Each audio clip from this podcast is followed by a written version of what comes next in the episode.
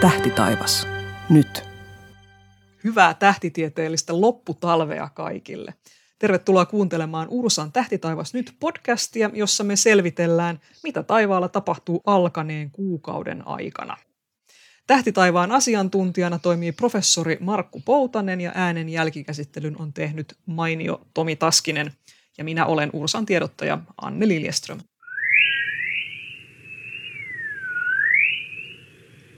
Maaliskuussa jo ollaan. Tämä on uskomatonta, miten aika rientää. Välillä tuntuu, että ajan kulumisen huomaa ainoastaan tästä, että taas tehdään podcastia. Markku, tuli mieleen kysyä, miten sä valmistaudut näihin äänityksiin? No kyllä siinä oikeastaan kaksi juttua. Ensin on se, että kun mä sulta saan tämän käsiksen luonnoksen, katon, että mitä sillä on semmoista, joka, joka nyt olisi vähän erityisempää kuin tämä normaali juttu. Ja sit, sitten tietysti vähän tuosta googlailen ja katson, että jos jotain erityistä vielä tämän ulkopuolelta on ja vähän verestän muistia sitten tämän vuosikirjan avulla, että siinä se oikeastaan on, että tämä on tullut sen verran kauan tehty, että semmoinen tietty pohjataso siinä jo on, että tuolta 80-luvulta lähtien, niin se helpottaa aika tavalla sitä miettimistä, että mitä hän tässä sanoo, mutta kyllä siellä kumma kyllä, niin joka kuukausi aina löytyy jotain semmoista, mitä luulen, että ei ole ikinä aikaisemmin tullut sanottua. Mä inspiroiduin tänään, kun mulla on tapana nimittäin avata ääntä lukemalla Tähdet vuosikirjaa, jonka itsekin tässä jo mainitsit, johon me tässä nojaudumme ja tukeudumme. Tämä alkoi, se alkoi nimittäin kuulostaa erittäin paljon merisäältä, ja mä rupesin ihan miettimään, että pitäisikö tehdä niin kuin Tähtitaivas nyt podcastista vielä tämmöinen niin kuin äärimmäisen lyhyt versio, mikä olisi suunnilleen tälleen, että odotettavissa kevätpäivän tasaukseen asti. Maan eteläosa ilta yhdeksän, Orion lounaassa hyvä näkyvyys. Kello viisi, Antares etelässä alle neljä astetta, heikko näkyvyys. Mitäs sanot? Ja, leve- ja leveysasteen 60 ylitettyäsi ota yhteyttä Ursaan. Erinomaista. No joo, kevätpäivän tasaus, nyt tuli aasinsilta. Kevätpäivän tasaus tuli mainittua ja näinhän se meitä siellä odottelee maaliskuussa. Se tuli tällaisena jotenkin suuressa mittakaavassa, ehkä maaliskuun oleellisin tapahtuma. Voisi nyt kerrata taas, että mistä kevätpäivän tasauksessa itse asiassa on kyse. Kevätpäivän tasaus on sillä hetkellä, kun aurinko tässä vuotuisessa kulussaan siirtyy eteläiseltä pallonpuoliskolta pohjoiselle pallonpuoliskolle. Tai jos me katsotaan tämä tilannetta ulkoa päin, niin maa on radallaan semmoisessa kohdassa, että aurinko paistaa juuri kohti suoraan tuohon ekvaattorille ja päivä ja yö on sitten kaikkialla maapallolla yhtä pitkät. Eli siinä mielessä ollaan tasa-arvoisia sitten koko maapallolla ja tästä se lähtee. Pohjoisen pallonpuoliskon päivä pitenee ja eteläisellä pallonpuoliskolla lyhenee. Eli maapallo, jonka pyörähdysakseli on vähän kallellaan, niin tässä nyt alkaakin sitten, kun se radallansa tästä sitten etenee, niin se on sillä lailla kallellansa, että tämä pohjoinen pallonpuolisko siitä eteenpäin saa sitten vähän enemmän sitä valoa osaksensa ja eteläisellä pallonpuoliskolla on sitten talvi. Eli tässä tämmöinen, tämmöinen tilanne on käynnissä. Kuun alussa vielä Utsjoella päivä on lyhyempi kuin etelässä, mutta aivan loogisesti tässä kuukauden aikana se sitten meneekin etelästä ohi sillä lailla, että siellä aletaan mennäkin jo sitten ottamaan vauhtia kohti sitä keskiyön aurinkoa. Ja kesäaikaan, joka meillä edelleen on täällä Riesanamme, siirrytään 27.3. ja se kevätpäivän tasaus on siis 23. viikkoa aikaisemmin. Kyllä, ja mitä pohjoisemmassa mennään, niin sitä nopeammin, nopeampi ja suurempi tämä muutos on. Mä muistan, olin yhtenä vuonna, oltiin huippuvuorilla ja jotain, mitä se on, leveysaste melkein 80 siellä ja, tai 80 paikkeilla. Ja se oli juuri semmoisilla viikoilla, kun joku viikko, pari-kolme viikkoa aikaisemmin oli tämä yö päättynyt, kaamos oli päättynyt siellä ja pari viikon päästä sitten olisi alkanut taas yötön yö, että siinä oli semmoinen kuukauden verran, mitä siinä oli sitä aikaa, jolloin aurinko nousi ja laski ja muuten se sitten oli joko näkyvissä tai näkymättömissä, että se on aika raju muutos siellä, kun mennään, mennään niin pohjoiseen. Tuo on varmaan jotenkin vaikea hahmottaa, että miten se siis, se on sitten jokainen päivä on eri pituinen tuollaisella lyhyellä ajanjaksolla, mitä sä oot siellä sitten ollut. Eli sit, mutta pimeätä kuitenkin riittää vielä. Yöt saattaa olla vähän lämpimämpiä. Se voi olla hyvä asia heille, jotka haluavat siellä pidempään yötaivaan alla viihtyä. Pimeätä tulee noin kello 21 ja mitä siellä sitten näkyy, kun pimeätä alkaa tulla? Millainen on maaliskuun tähtitaivas?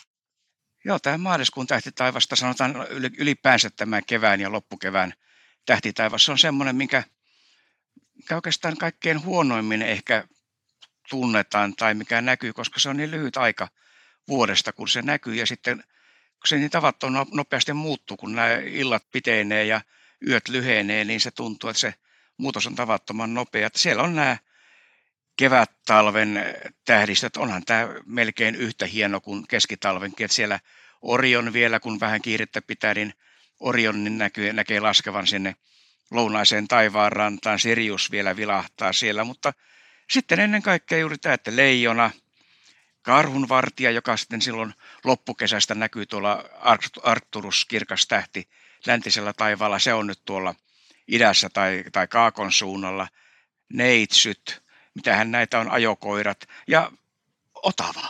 Otava on ihan suoraan pään päällä.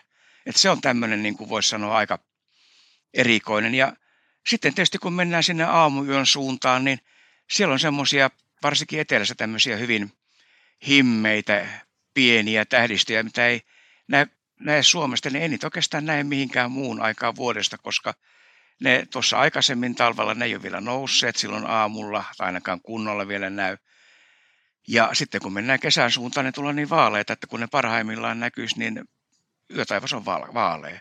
Eli tässä kevään ja loppu, loppukevät talven aikana, niin siellä aamuyöllä sitten taas on tämmöisiä vähän eksoottisempia tähtiä. Kyllä siellä voisi sanoa, että on siellä näkemistä, kun säät paranee toivon mukaan, mitä tässä nyt yleensä tilastojen mukaan pitäisi jo oikeastaan maaliskuussa olla jo aika hienoja tähtiöitä. Ei ole enää liian kylmä. Se on se hieno asia. Joo. Olisiko tämä hyvä aika vuodesta koittaa yrittää nähdä se Antares, joka on tosiaan Skorpionin tähtikuvion kirkkain tähti ja meillä näkyy erittäin erittäin huonosti, eikä se nytkään hyvin näy ja ainoastaan eteläisessä Suomessa, jos, jos, jos näkyy, mutta mitä sä arvioisit, että onko se mahdollinen kuitenkin? No se on, se on juuri yksi näitä tämmöisiä tärppejä, mitä voi sitten yrittää ja nimenomaan mitä etelämässä pääsee, että Suomesta se tosiaan niin ainoastaan etelärannikolla voi sanoa, että on semmoinen mahdollisuudet nähdä sitä, mutta horisonttiin saakka pitää olla selkeä, että mielellään ehkä jossain merenrannalla ja muuta, mutta totta kai sitten, jos menee tuonne jonnekin Keski-Eurooppaan, Etelä-Eurooppaan, niin eihän se siellä ole ongelma, mutta kyllä tämä niin kuin Suomessa se on haaste. Ja sehän on semmoinen varsin kirkas punertava tähti. Se on tietysti, kun se on lähellä horisonttia, niin eihän sitä väristäkään pääse selville. Ainahan se on siellä punertava, mutta tuo nimi Antares, sehän tulee anti-Aares, eli Aareksen kilpailija tai, tai tämmöinen vihollinen, eli se Aares, eli Mars. Mm. Tämä Antares on sitten punertava ihan niin kuin Mars-planeetta, että kyllä se silloin, kun hyvissä olosuhteissa tuolla jossain – Keski-Etelä-Euroopassa pimeällä näkee, niin kyllähän se näkee sitten, että punertava tähtihän se taitaa olla. Anti-Mars. Myyttiset olosuhteet saa tämä, tämä homma. Ja ilmeisesti linnunrata on nyt aika heikossa asennossa sen havaitsemiseksi?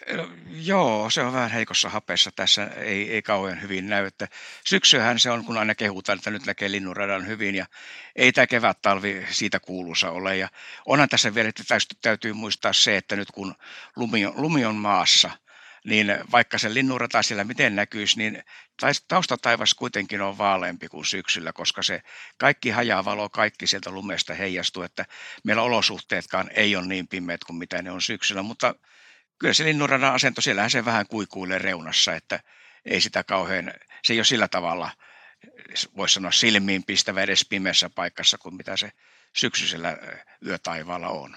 Meinasin itse sanoa, että se tuolla luikertaa lähes horisontin tuntumassa, mutta, mutta ajan Kuikuilee.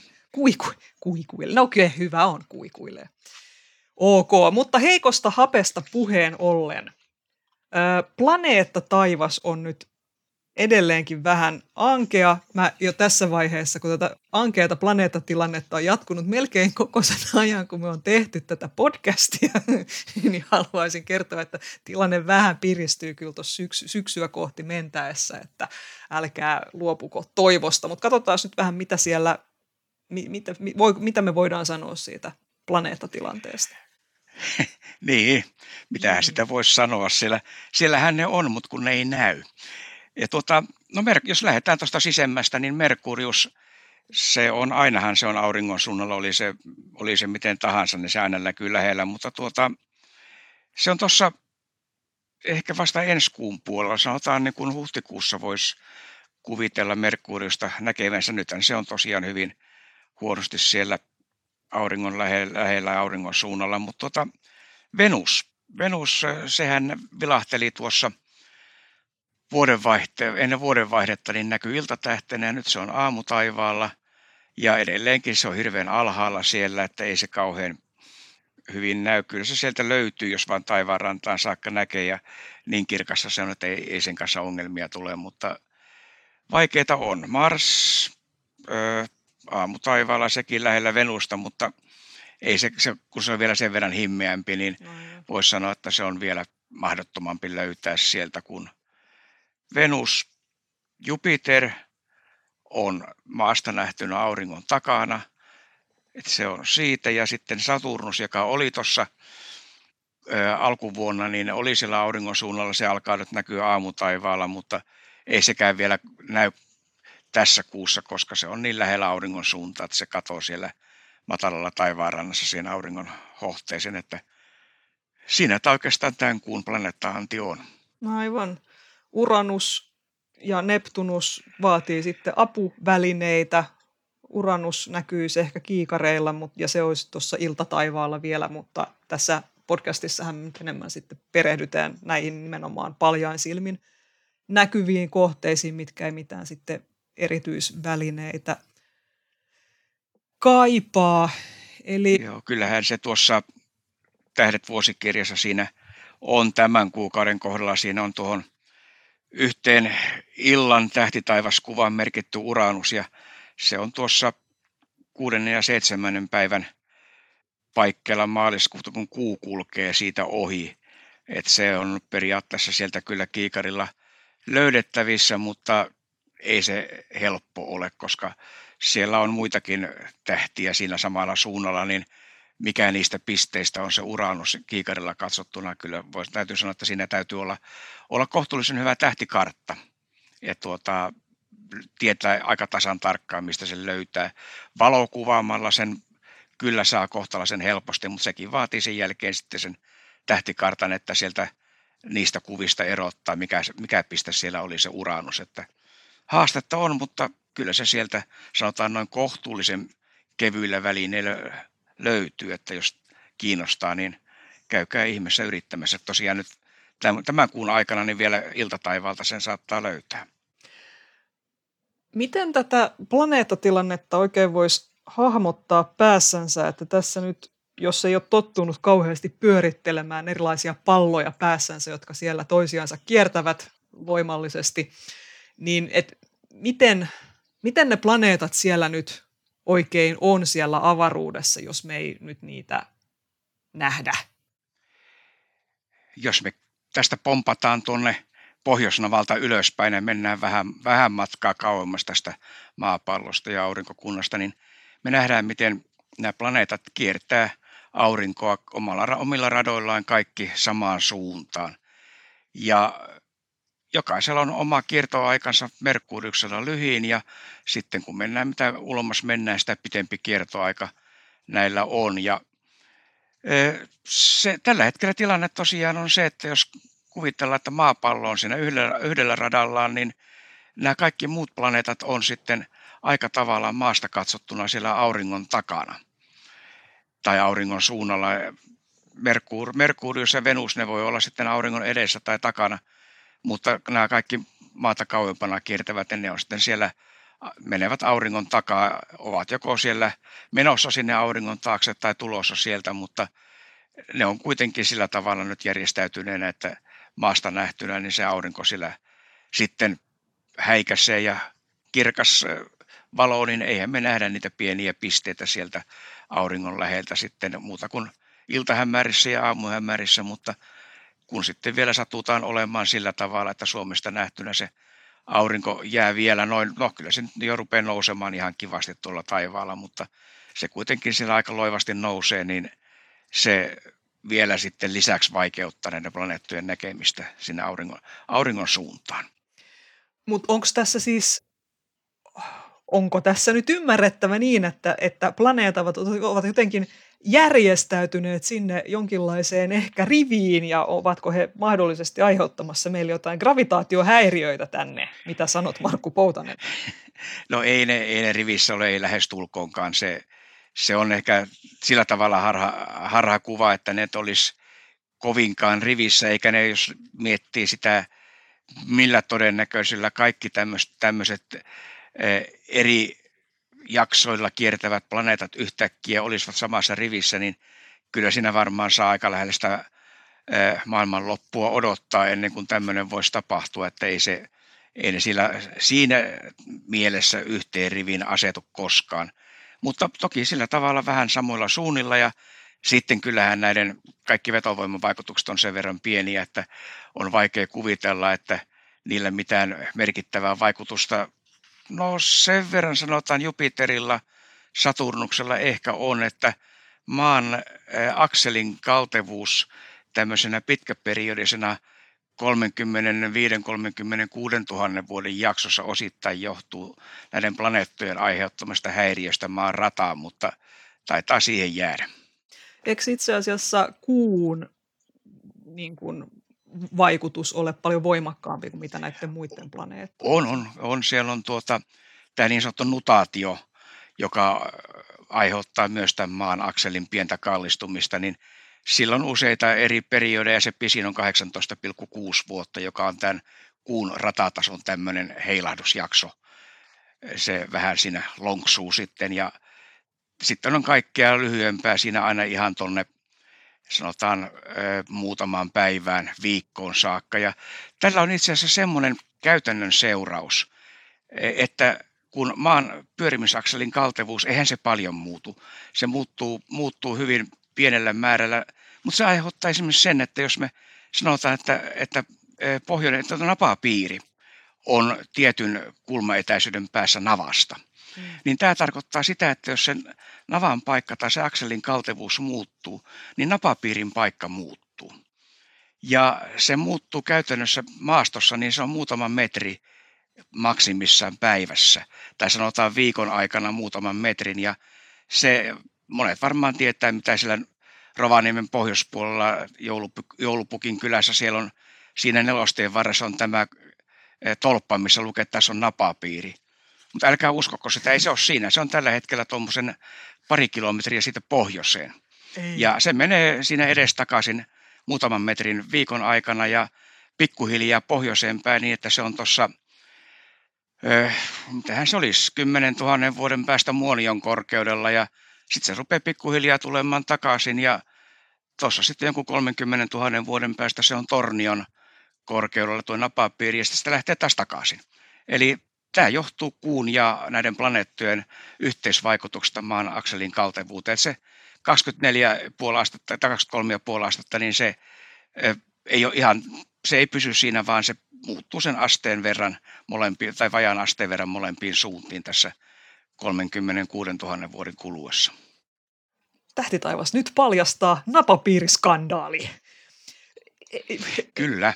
Vähän. Ja, ja itse, itse asiassa olen saanut muutamia ehdotuksia, että pitäisi eh, tehdä tämmöinen pieni softapalikka näihin eh, navigaattoreihin niin, että ne kertovat sen todellisen sen hetkisen napapiirin paikan, kun turisti menee siitä ohi.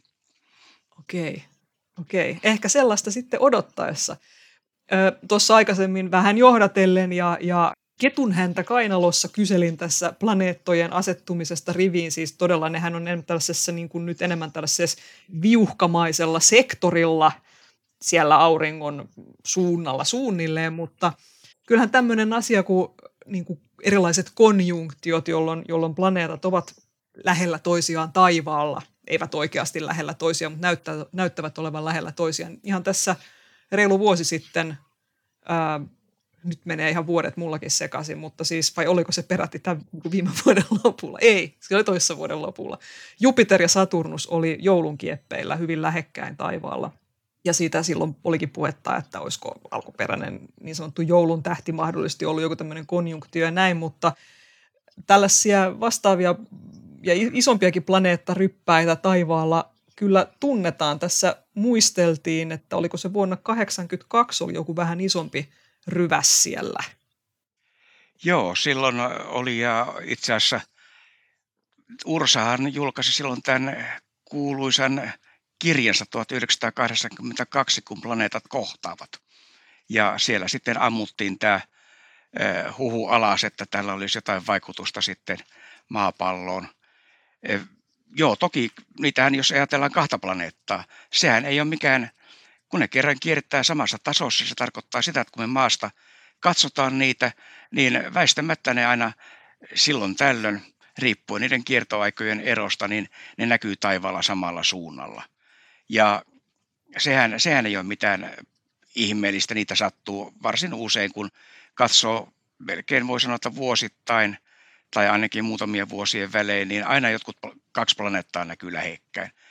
E, Mutta sitten jos niitä on enemmän, niin tietysti silloin se on paljon harvinaisempi, koska nämä kiertoajat on kuitenkin sillä tavalla, eivät mitään toistensa, toistensa monikertoja, niin milloin sitten sattuu, niin niitä on ja tavallaan mitä ulommas mennään, sanotaan kun mennään tuonne Jupiterin Saturnuksen etäisyydelle, missä sitten puhutaan jo kymmenestä tai melkein 30 vuodesta kiertoaikana, niin se tarkoittaa sitä, että kyllähän ne aika harvon sitten kuitenkin sattuu sinne samaan suuntaan, vaikka, vaikka niitä on. Ja sitten jos yritetään kolmas planeetta, vaikka Mars, saada samaan rykelmään, niin se vie jo paljon enemmän aikaa. Että siinä mielessä ne on harvinaisia.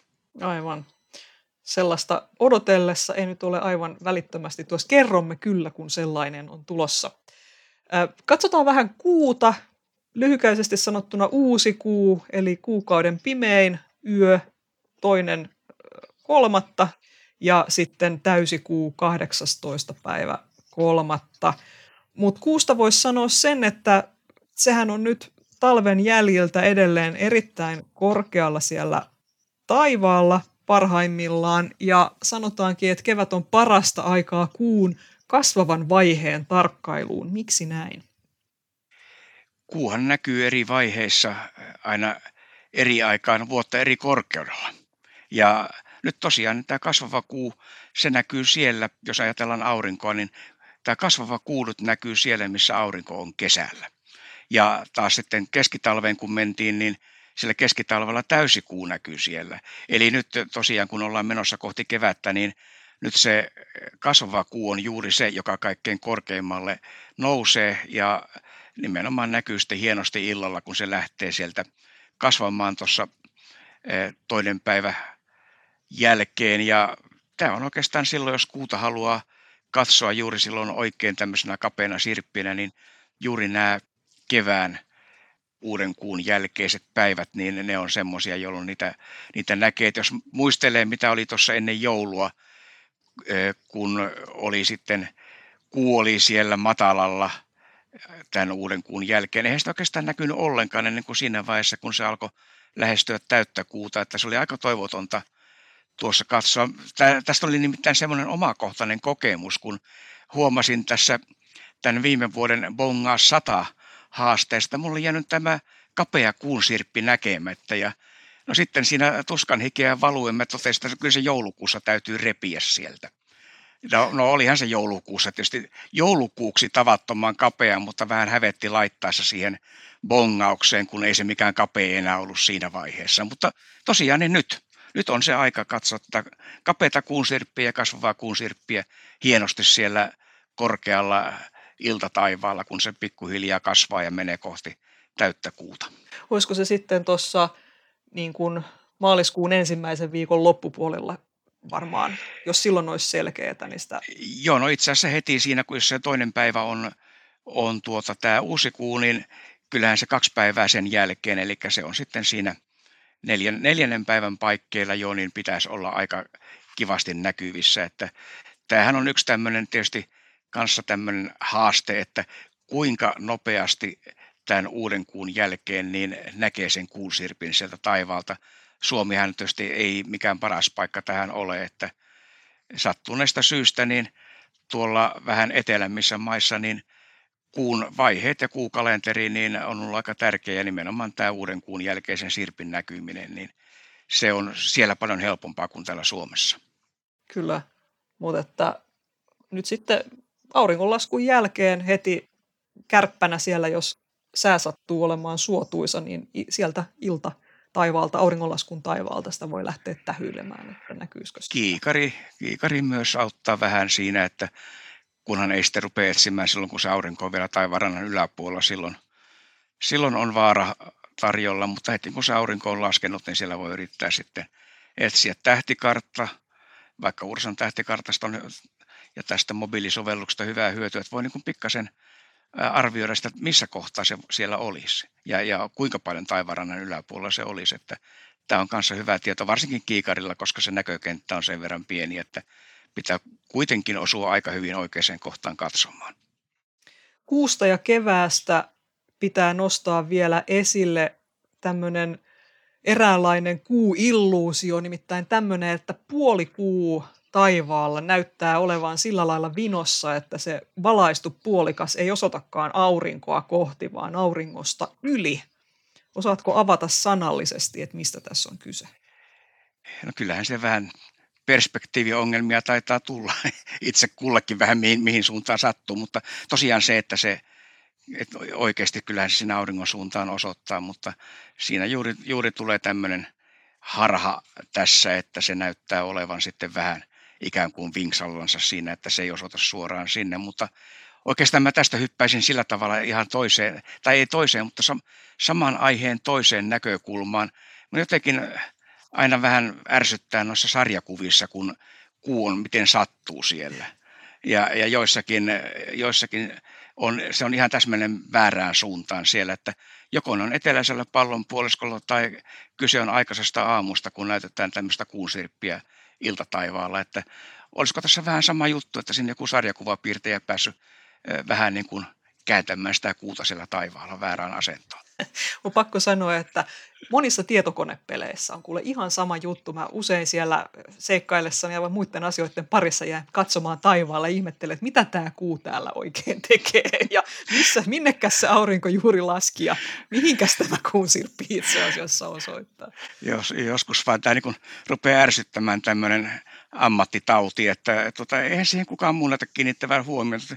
Itse asiassa jotenkin enää ärsyttää, että miksi ihmeessä tuo, tuota ei, ei voitu piirtää oikeaan asentoon. Joo. Eikö tämä puolikuu harha johdu siitä, että, että tota, kuu on itse asiassa meitä paljon lähempänä kuin aurinko ja kyllä se itse asiassa avaruudessa hyvinkin osoittaa se puolikas sitä aurinkoa kohti, mutta kun meidän vinkkelistä näyttää siltä, että kaikki nämä taivaan kappaleet tuollaisella jonkinlaisella lasikuvulla tuossa liitelevät samalla etäisyydellä. Niin taivaan pallolla. Taivaan pallolla, niin. Joo, joo, siis, joo kyllä, kyllä näin. Ja, ja nimenomaan se, että tässähän on juuri vähän tämmöinen perspektiivikysymys, että se, se, vaikka se oikeasti, ja jos me katsotaan sitä ulkoa päin, niin selvä asiahan se on, miten ne on. Mutta juuri tämä mielikuva siitä, että kun ne on tämmöisellä – taivaan pallolla kaikki siinä ikään kuin mukamassa samalla etäisyydellä kiinnitettynä siihen kristallipallon pintaan, niin tämä juuri saa sitten aikaan sen, että se, siinä tulee tämmöinen eh, näkövinkkeli sitten, että se ei osoita suoraan sinne aurinkoon. Täytyy sanoa, että minua se koskaan ei ole sillä tavalla, tämä ei ole häirinnyt niin, että se, kyllä sen tietysti kun sen tietää, niin sen tietää ja sen näkee, mutta että onhan se vähän semmoinen eksoottinen asia kun rupeaa miettimään, niin sitten hei, että, että kyllä se, noin se pitäisi olla, ja mä näen sen vähän toisella tavalla, että on tätä varmaan niin kuin useimmat joutunut mielessään pohtimaan, kun tämän huomaa.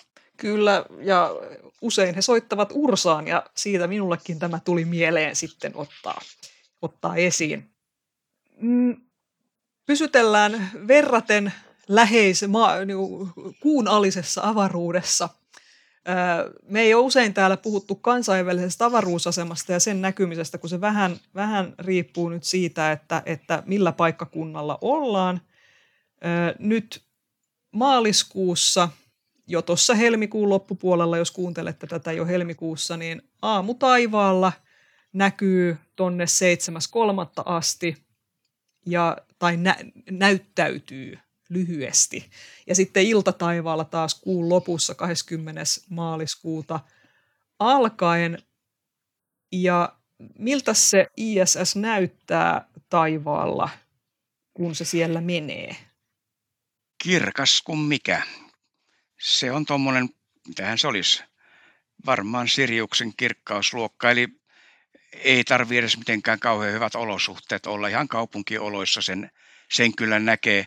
Se, mikä siinä on hankala tietysti on se, että se jää aika alas. Kyllä se, no sanotaan, että Etelä-Suomessa se nousee vielä noin kohtuullisen korkealla ja mitä pohjoisemmassa mennään, niin sitä lyhyemmän kaaren sieltä näkee ja sitä matalammalla se näkyy. Mutta se on sitten, kun katsoo jostain vaikka Heavens Aboveista tai muualta, mistä löytyy näitä eh, ennusteita, niin – niillä kellonlyömillä, kun se sanotaan, että nyt se alkaa näkyä ja koska se on korkeimmillaan ja e, koska se sitten katoaa taas, niin kyllä se sieltä näkyy ja etelän suunnalla se jää aika matalalle, että ei oikeastaan sanotaan, että ei sitä, ei sitä voi olla huomaamatta, jos on selkeää, jos on ihan näkyvyyttä sinne suuntaan, niin kyllä se, kyllä se tuota sieltä etelästä sitten pilkottaa ihan kivasti, että ja se kulkee, mitähän sinne menee muutama minuutti, kun se on mennyt tämän kaaren läpi, minkä se sieltä, mikä sieltä näkyy, niin se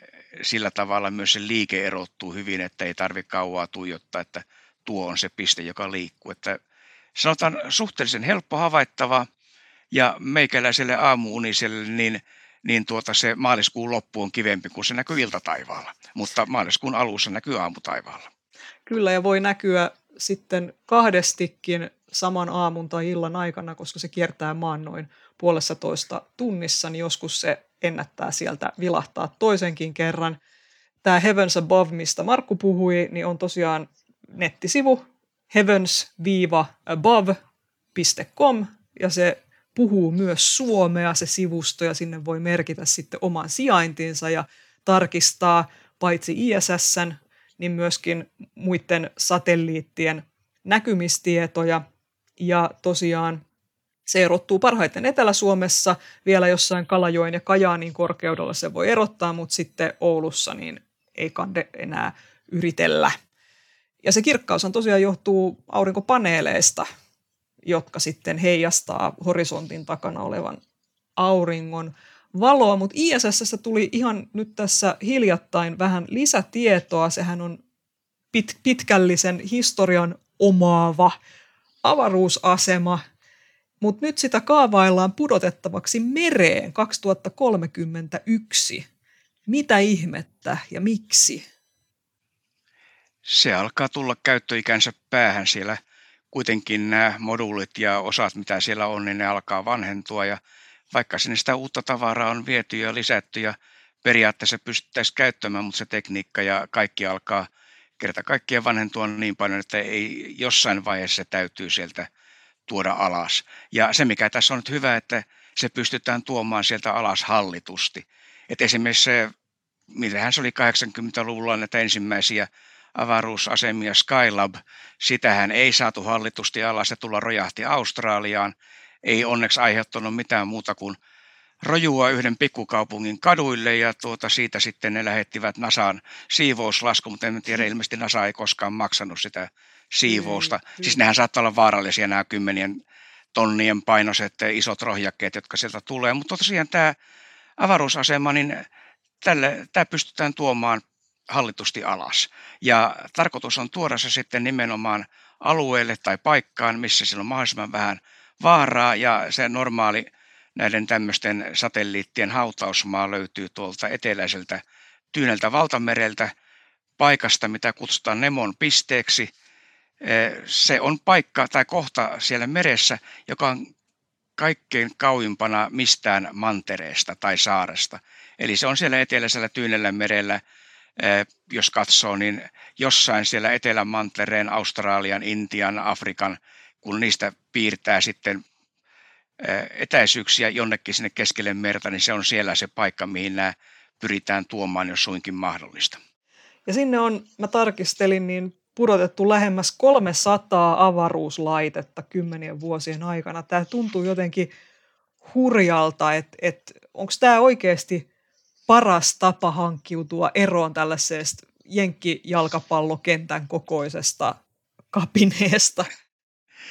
No niin, sitä on vaikea sanoa, että miten, miten, miten sillä muuten voitaisiin. On aina isompi riski, jos se yritetään tuoda jonnekin maa-alueelle ja kyllähän se kuitenkin, niin onhan tämä loppujen lopuksi ajattelee, niin kohtuullisen pieni siihen roskan määrään verrattuna, mitä ihmiskunta muuten sinne mereen syytää, että ei, ei tämä ehkä pahin merten roskaaja ole, mutta totta kai ainahan se olisi parempi, jos se jollain tavalla saataisiin hallitusti tuotua sieltä alas, mutta nykytekniikalla se on, en sano, että se on mahdotonta, mutta erittäin hankalaa ja kallista ja ei siihen kukaan, kukaan sitten pysty tämmöiseen. Mutta siis tärkeintä kuitenkin se, että nämä pystytään tuomaan nämä isot rohjut hallitusti alas, koska se, että ne tulee jonnekin, niin se on paljon vaarallisempaa, koska silloin se tosiaan voi pahimmillaan tulla asutulle alueelle.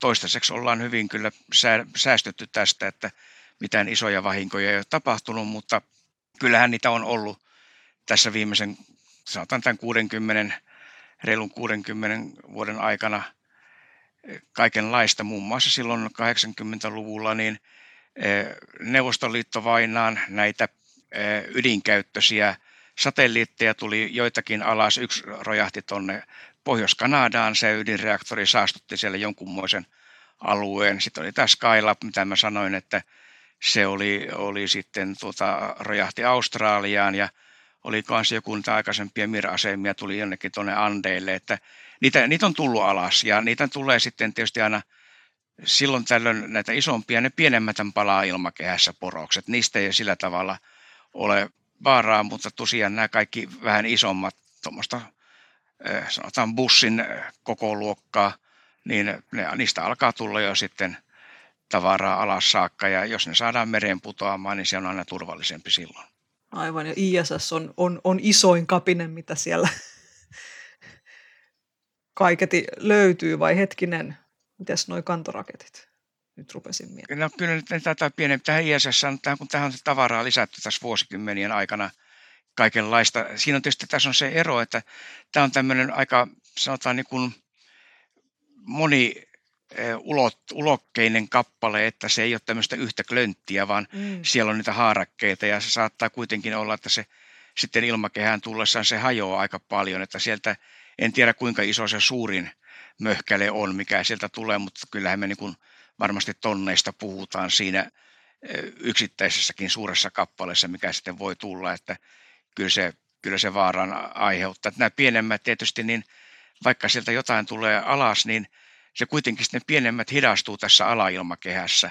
Ja ne loppumatkan ne putoo ihan kirjaimellisesti kuin kivi, eli ne, ne tulee vaan sieltä alas, että se ei ole sillä tavalla semmoista eh, kahdeksaa kilometriä sekunnissa, mitä ne kiertää radallaan ja eh, olisi tämmöinen valtava eh, vauhtipommi, mikä tulee sieltä sitten, vaan se tosiaan hidastuu ja tipahtaa alas. Mutta sitten nämä isommat, niin ne kyllä ne aika vauhtia tulee, että ne ei vielä niin paljon sitten hidastu siinä. Ja mihin se osuu, niin niin tuota, se on sitten sillä tavalla arpapeliä, että me ei pystytä laskemaan eikä me tiedetä sitä ilma, yläilmakehän olosuhteita niin tarkasti, että me voitaisiin etukäteen ennustaa tarkkaan, mihin se putoo. Me voidaan sanoa se rata. Se tulee tuolle ja tuolle vyöhykkeelle, mutta me ei vielä pystytä sanomaan edes vuorokautta aikaisemmin, miltä kierrokselta se tulee alas. Eli se on, voi olla kaksi-kolme kierrosta maapallon ympäri se yksi vyöhyke – mistä me tiedetään, että tolle alueelle tulee, mutta ei voida sanoa sen tarkemmin. Joku voisi ajatella, että no miksei sitä voi jättää sinne ylös sitten, pakkoko se on tuoda sitten sinne mereen, mutta se kiertää noin 400 kilometrin korkeudella ja menettää korkeuttaansa vähän jatkuvasti, jos sitä ei sieltä aina nytkin vähän tuupita aina välillä boostailla ylemmäs. Eikä se sitten toisaalta, jos, jos tota, jos se sinne jätettäisiin, se olisi melkoinen avaruusromu lähde sitten. Kyllä, ja nimenomaan juuri se, sehän siinä on se vaara, että jos siinä joku toinen kappale törmää, niin sen jälkeen siitä tulee ihan tolkuton määrä sitä romua, romua, mitä siellä jo ennestään on ihan liikaa. Ja tosiaan tämä ilmakehä, sehän ei pääty mihinkään yhteen korkeuteen, vaan se ilmakehä jatkuu sinne ulommas ja ulommas ja tosin harvempana ja harvempana, mutta vielä tuossa sanotaan noin 200 kilometrin korkeudella ilma on sen verran tiheä, että jos siellä satelliitti kiertää, niin se tulee ihan päivässä tai muutamassa päivässä tulee sieltä alas ja tuossa muutaman sadan kilometrin korkeudella me puhutaan muutamista vuosista. Ja, tai sitten jos mennään vähän ylemmäs vielä, niin muutamista vuosikymmenistä, mutta ne tulee sieltä alas. Ja että se saa olla aika korkealla, että voi sanoa, että ne ei sitten muutamaan tuhanteen vuoteen sieltä tule. Ja sitten on nuo juuri nämä paikannussatelliitit tuolla 20 000 kilometrin korkeudella tai sitten nämä geostationaariset satelliitit siellä yli 30 tuhannessa, ne, ne pysyy siellä käytännössä ja voi sanoa, että niin kuin ihmis, ihmisiän tai ihmismittapuun mukaan niin melkein ikuisesti, mutta romuahan ne on, että mitä, mitä ne käyttämättömät satelliitit siellä tekee. Eli jos ne saataisiin jotenkin pois sieltä, niin aina parempi sitten, koska tämä romuongelma alkaa olla aika paha tällä hetkellä ja lisää tavaraa tulee koko ajan, että ei se siitä ainakaan helpota.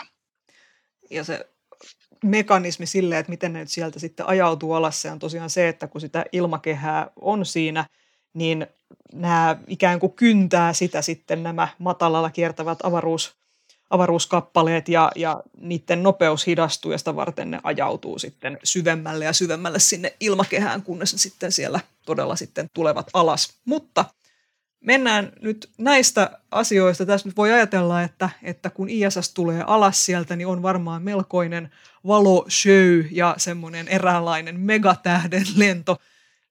Se tosiaan sinne Tyynelle valtamerelle tulee, niin se ei siis Suomesta tule näkymään, että joudumme sen median kautta nauttimaan. Mutta tähdenlennoista niitä näkyy tässä kevätpäivän tasauksen aikoihin tilastollisesti kaikkein vähiten, joten, joten eikä siellä mitään tähdenlentoparviakaan ole luvassa, mutta mitäs muuta ilmakehässä olisi meille vielä luvassa? Siellä on ehkä nämä klassiset revontulet, halot ja helmiäispilvet vielä. Ja helmiäispilvistä voisi nyt ensimmäisenä sanoa, että se paras aika nyt ainakin noin tilastollisesti alkaa olla takana. Niitä voi vielä näkyä, mutta – helmiäspilvet pikkuhiljaa rupeaa tässä kevättä kohti vähenemään. Halot taas päinvastoin niitä keväällä aika usein on sopivia olosuhteita, että me nähdään niitä yläilmakehän jääkiteistä pilvistä heijastuneita auringon säteitä haloina, niin ne on tässä keväällä, voi sanoa, että niin, tuleeko tänä keväänä tästä tämä halo huhtikuu? Kohtahan me ollaan siellä. Ja, ja sitten tuota, revontulet myös tässä kevätpäivän tasauksen tienoilla tilastollisesti niitä näkyy enemmän, niin nämä on ehkä kuitenkin juuri nämä revontulet ja halot, jotka on nyt tässä ensimmäisenä tapetilla, kun kevät-talven ja ensin, ennen kaikkea tämän kevään ilmakehän ilmiöistä puhutaan. Ja tässä on helmikuussa ollut aika laillakin sellaisia revontulia, jotka on näkyneet ihan täällä eteläisessä Suomessa asti. Meidän modernissa yhteiskunnassa meitä huvittaa se, että nämä johtuvat koronan massapurkauksista auringossa. Tietysti toivotaan, että nämä muut koronan massapurkaukset vähän tässä ovat loppumaan päin ja auringosta saadaan meille kivat tulet aikaiseksi sitten tuossa kevätpäivän tasauksen kieppeillä. Me kuullaan taas taivaan tapahtumista huhtikuussa. Siihen asti. thank you